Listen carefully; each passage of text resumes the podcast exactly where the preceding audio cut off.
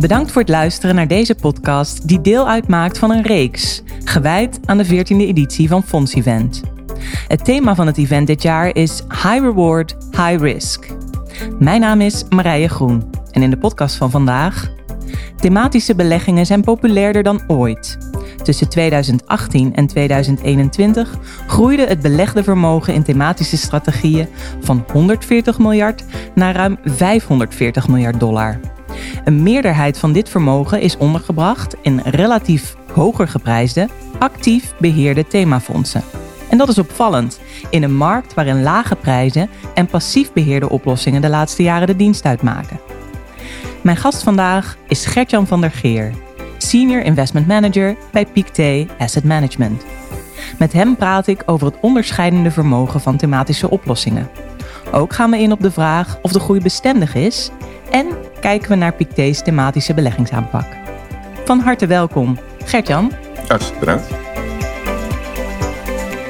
Gertjan, thema's raken mens, maatschappij, ze raken de economie. En ik ben benieuwd, welk thema gaat jij nou echt aan het hart?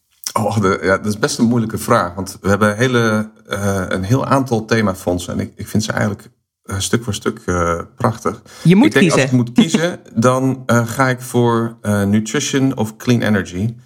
Ehm, twee thema's die me echt nauw aan het hart gaan. De ene kant de voedingsketen, waar ontzettend veel afval gegenereerd wordt, wat een stuk beter kan en ook veel gezonder. En aan de andere kant schone energie, iets wat we echt nodig hebben om, om de wereld leefbaar te houden voor onze kinderen. Beide gelinkt aan de klimaatdoelstellingen, als ik het zo hoor. Ja, dat wel. Ja. Precies. Laten we eens beginnen bij, bij de definities van waar we het vandaag over hebben. Wat is thematisch beleggen precies en waarin verschilt het van andere vormen van beleggen? Het, het makkelijkste om het uit te leggen is eigenlijk um, het ene is toekomstgericht en het andere kijkt naar, eh, naar, naar het verleden. Als je dus passief belegt of belegt in een fonds wat nauw gelinkt is aan een index, dan, dan kijk je vooral naar het verleden. En uh, als je thematisch belegt, dan begin je eigenlijk na te denken: hoe ziet die economie er over 10, 20, 30, misschien wel 40 jaar uit? En hoe positioneer je dan je portefeuille om daar maximaal van te profiteren? En als je dat gewoon met een, een een leeg plaatje papier zou doen en het zou gaan, gaan uittekenen, dan kom je op een hele andere allocatie uit dan wat je op basis van de huidige indexsamenstelling zou, zou verwachten. En dat is, dat is het grote verschil. Je, je speelt in op die trends die op langere termijn dicteren waar de wereld naartoe gaat. Hm. En ik hoor je zeggen trends, uh, want daar zit ook weer een verschil in volgens mij. Wat zijn dan megatrends en hoe passen vervolgens de thema's daar weer binnen? Ja, het grootste verschil is dat die, eh, die megatrends, dat zijn echt die hele lange termijn, die brede, uh, ja, brede stromingen die bepalen hoe wij, hoe wij leven, hoe wij met elkaar omgaan, economisch, uh, financieel, maar ook politiek. En, uh, en als, als je die thema's, die grote megatrends dus in kleinere stukken opdeelt, dan kun je zien wat voor effect die hebben op delen van de economie. En wat wij dus doen is kijken, combineren van een aantal megatrends en het identificeren van delen van de economie waar die juist voor heel veel ja, ruggenwind zorgen. Dus enorme groei. En dat zijn dan die, die themafondsen of die trends waar we in willen beleggen. Dus megatrend, dat is de grote, de grote stroming. En de themafondsen die profiteren van een aantal van die megatrends die een bepaald deel van de economie of van de markt echt versnellen. En als je dan even, een, uh, gewoon om het een beeld te krijgen, een voorbeeld zou moeten geven van een megatrend met een thema naar binnen? Uh, een goed voorbeeld is het waterfonds uh, van ons. Dat, dat is door een aantal megatrends wordt dat ondersteund.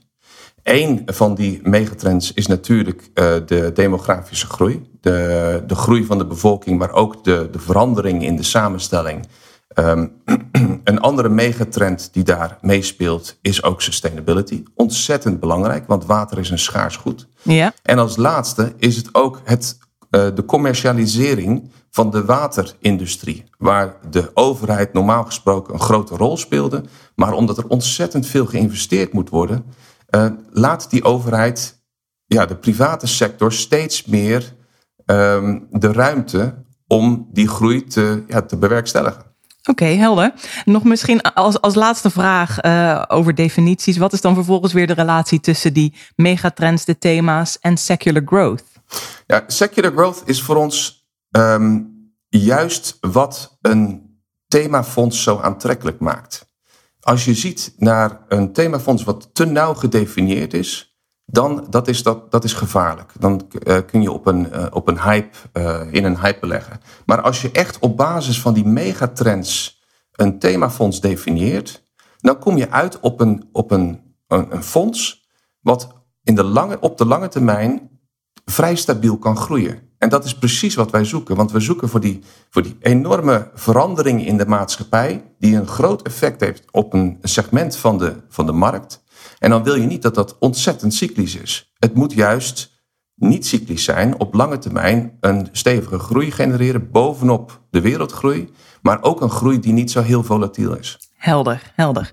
Nou groeit thematisch beleggen ontzettend snel. We zijn natuurlijk ook benieuwd uh, of dat zo blijft. Vorig jaar nam het aanbod met 270 nieuwe thematische fondsen toe. Hoe verklaar jij die groei, Gertjan? Ja, het is voor een deel natuurlijk ook omdat uh, heel veel retailbeleggers zijn gaan beleggen. En die beleggen uh, op een andere manier dan institutionele beleggers. Die denken eerst, wat staat mij nou aan het hart? Uh, waar kijk ik naar? Waar heb ik te maken in, mijn, in mijn alledaagse leven? Wat kom ik tegen? En daar spelen ze op in.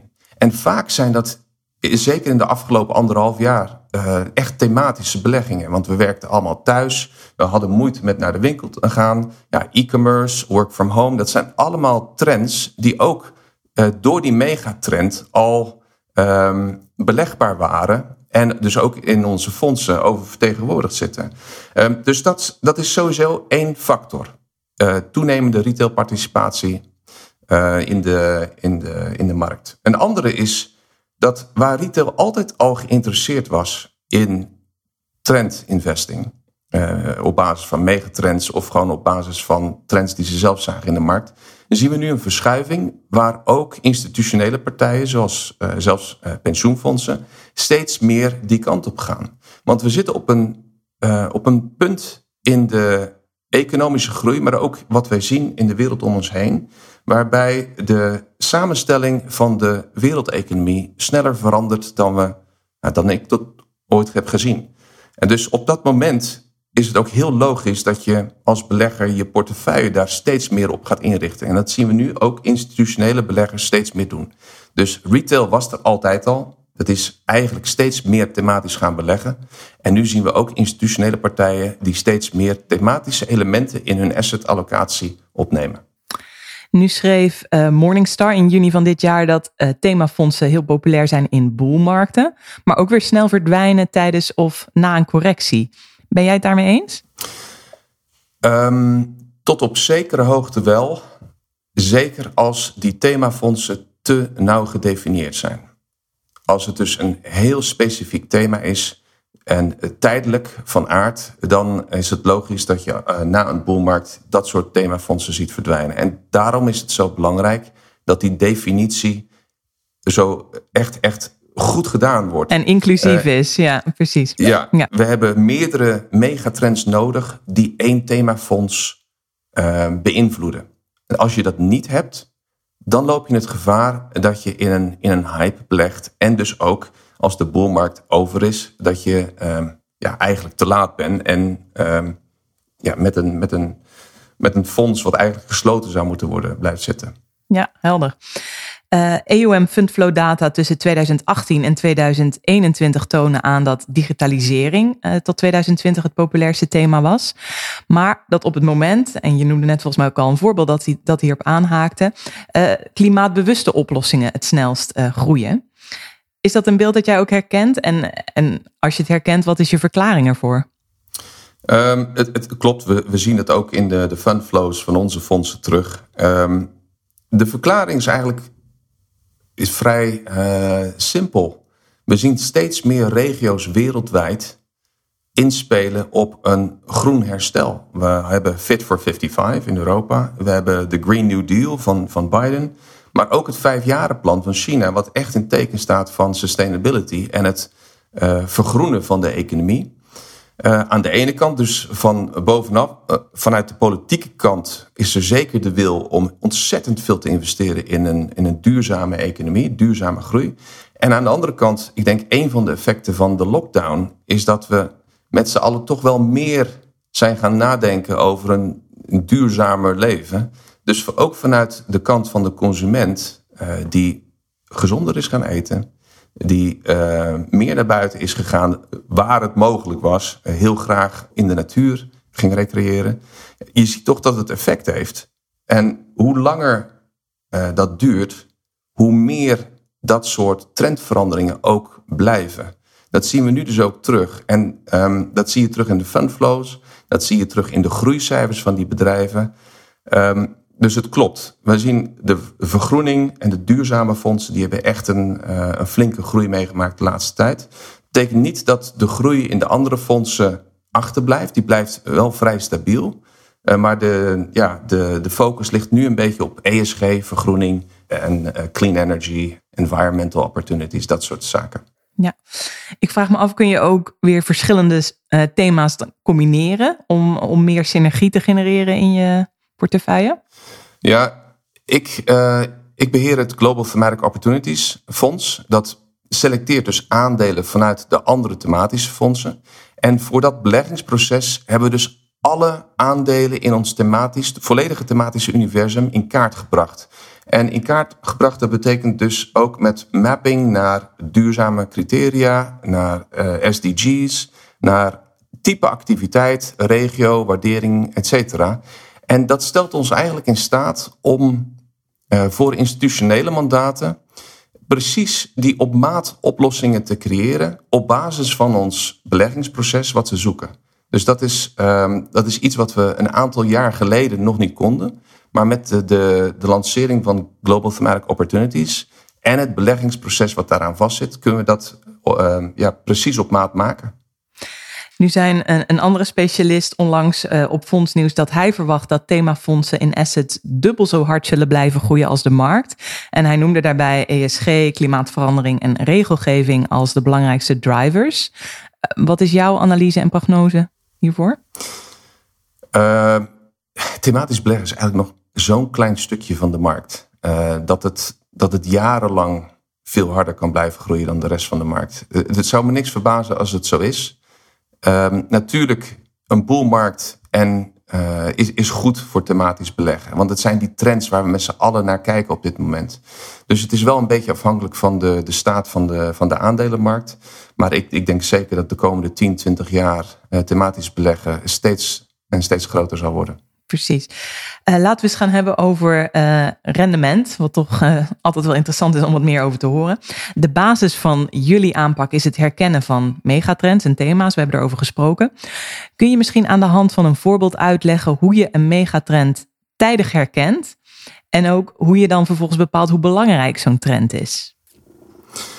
Um, zo'n megatrend wordt door onze externe uh, partij waarmee, uh, waarmee we samenwerken herkent. Dat is de Copenhagen Institute of Future Studies.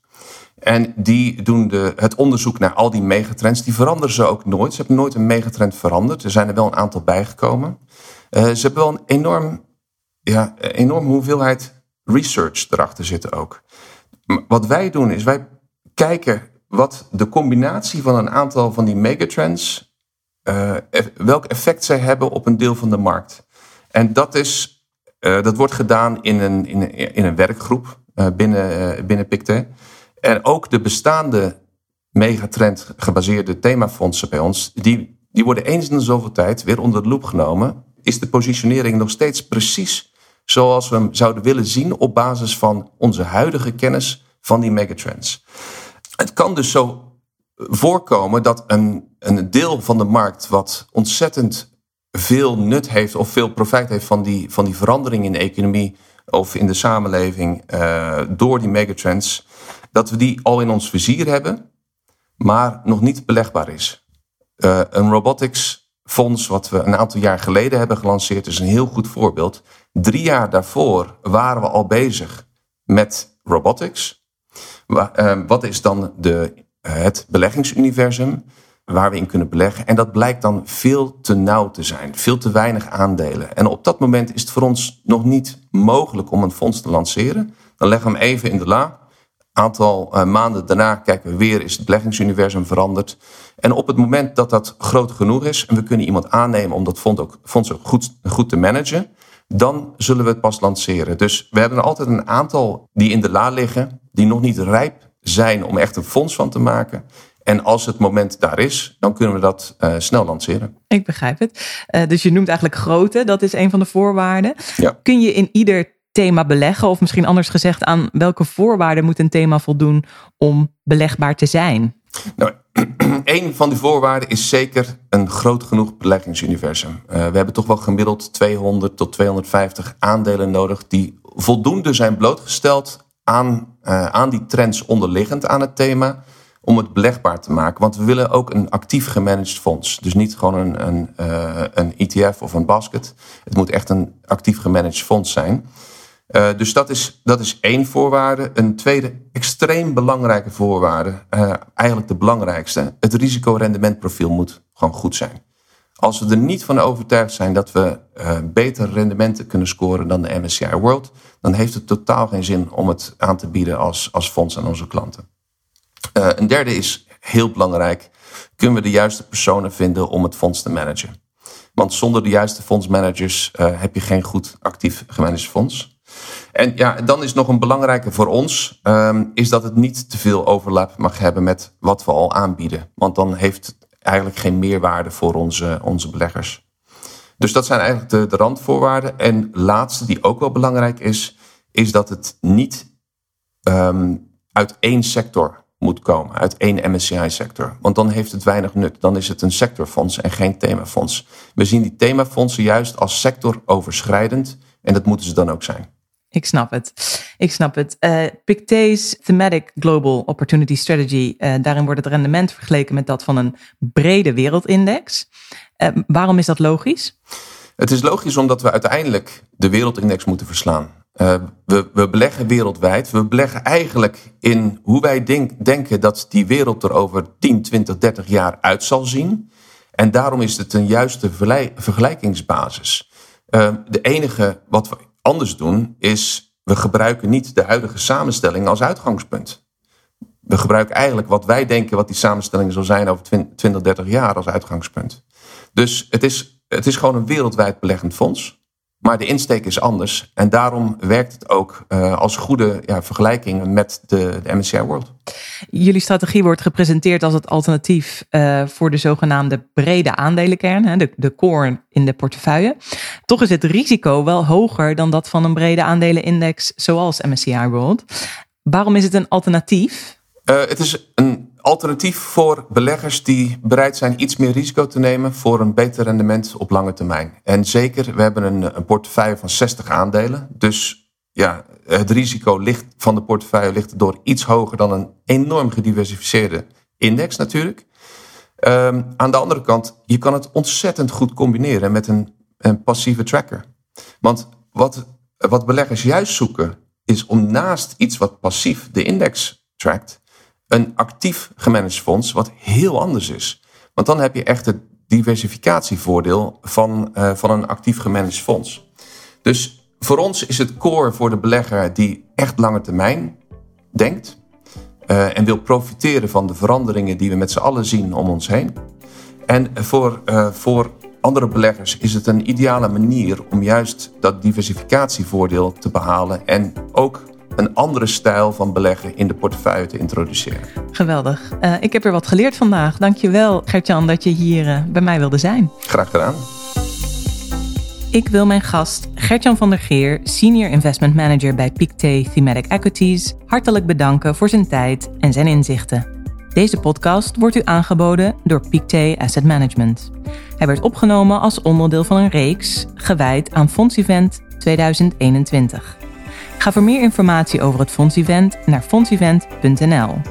Voor meer podcasts bezoekt u de Fondsnieuws website fondsnieuws.nl podcasts. En meer informatie over Pictet treft u aan op pictet.com.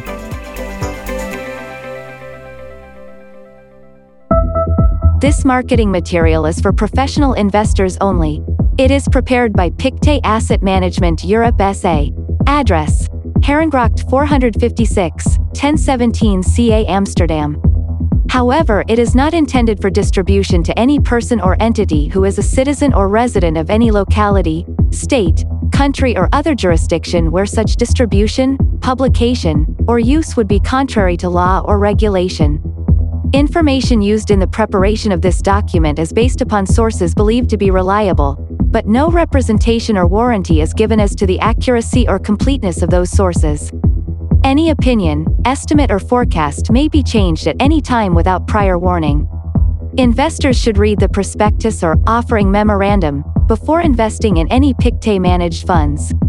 Tax treatment depends on the individual circumstances of each investor and may be subject to change in the future. Past performance is not a guide to future performance. All forms of investment involve risk. The value of investments and the income from them can fall as well as rise and is not guaranteed. You may not get back the amount originally invested. For information about personal data protection, please refer to the Pictet Group's privacy notice, available on our website, am.pictet.